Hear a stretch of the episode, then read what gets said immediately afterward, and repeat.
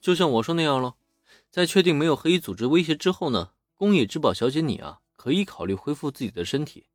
虽然我觉得没有什么必要。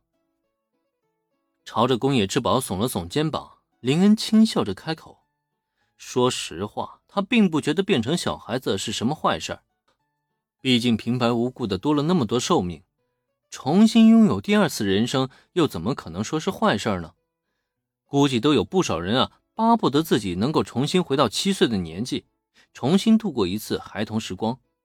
也就只有这些年轻人啊，才会不顾自己珍贵的生命，想要一门心思的变回大人的模样。”事实上呢，林恩想的一点都没错。从他口中听闻自己可以恢复身体之后，宫野志保的第一反应就是激动。哪怕变成小孩子的时间并不长，他也很希望自己能够重新恢复原本的模样。但在激动过后，他却又逐渐冷静了下来。这不可能，APTX 四八六九根本就没有解药。即便是我也不知道怎么恢复身体，这根本就是不可能的。别看工业之宝是 APTX 四八六九的研发人之一，可事实上他至今都没有完全弄清楚这款药剂的效用原理。至少在没有进行大量研究之前，服用对象退化为孩童时期这一现象，也仅仅只是极个别的案例罢了。连药剂如何生效都没弄明白。又怎么可能出现解药呢？所以，对于林恩的说法呢，宫野志保是一百个不相信。就算他再怎么神通广大，也绝对没有可能越过自己去研发出解药啊！那你不相信啊，就算了。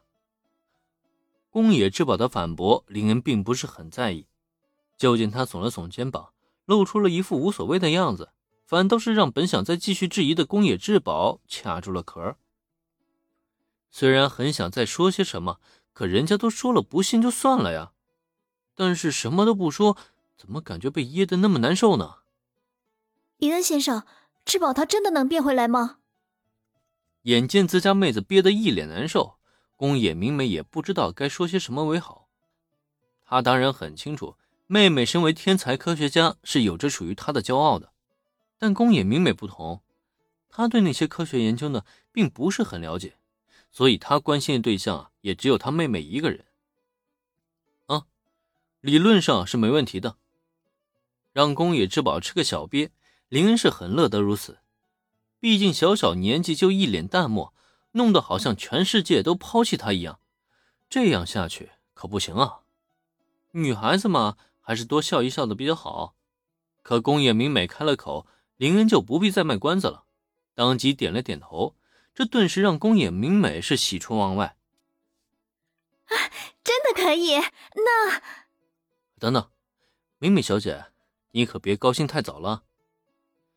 眼见林恩点头承认，宫野明美在惊喜之余呢，就想询问自己如何让自己妹妹恢复。然而她的下一句话还没等出口呢，却被林恩直接打断了。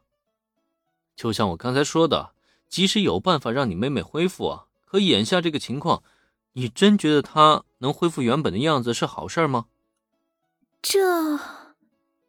听过林恩的提示，宫野明美原本激动的心情逐渐的冷却了。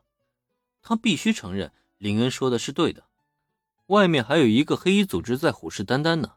如今变成小孩子的妹妹，这样才是最安全的。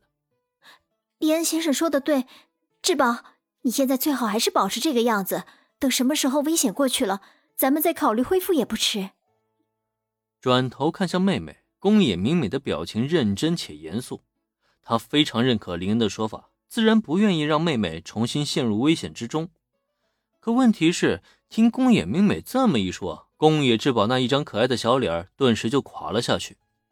姐姐，下意识的呼唤了一声“姐姐”，她现在的心情啊，别提有多么纠结了。如果可以的话呢，他当然想尽快摆脱这个娇小的身体了。虽然不可否认林恩的说法没有错，但他又没变小，自然不可能知道这种变化会对自己带来多么大的不便。最关键的是，对于 APTS 四八六九这款药剂啊，宫野志保一直怀揣着极为深的执念。这不仅是他父母留下来的遗产，同时他也更加清楚，他被责令研发这款药剂本身呢，也不是作为毒药使用。如果林恩真的能够让他身体恢复，这是不是代表着林恩已经掌握了这款药剂的特性，甚至呢可以除去其中的毒副作用，让返老还童可能真的实现啊？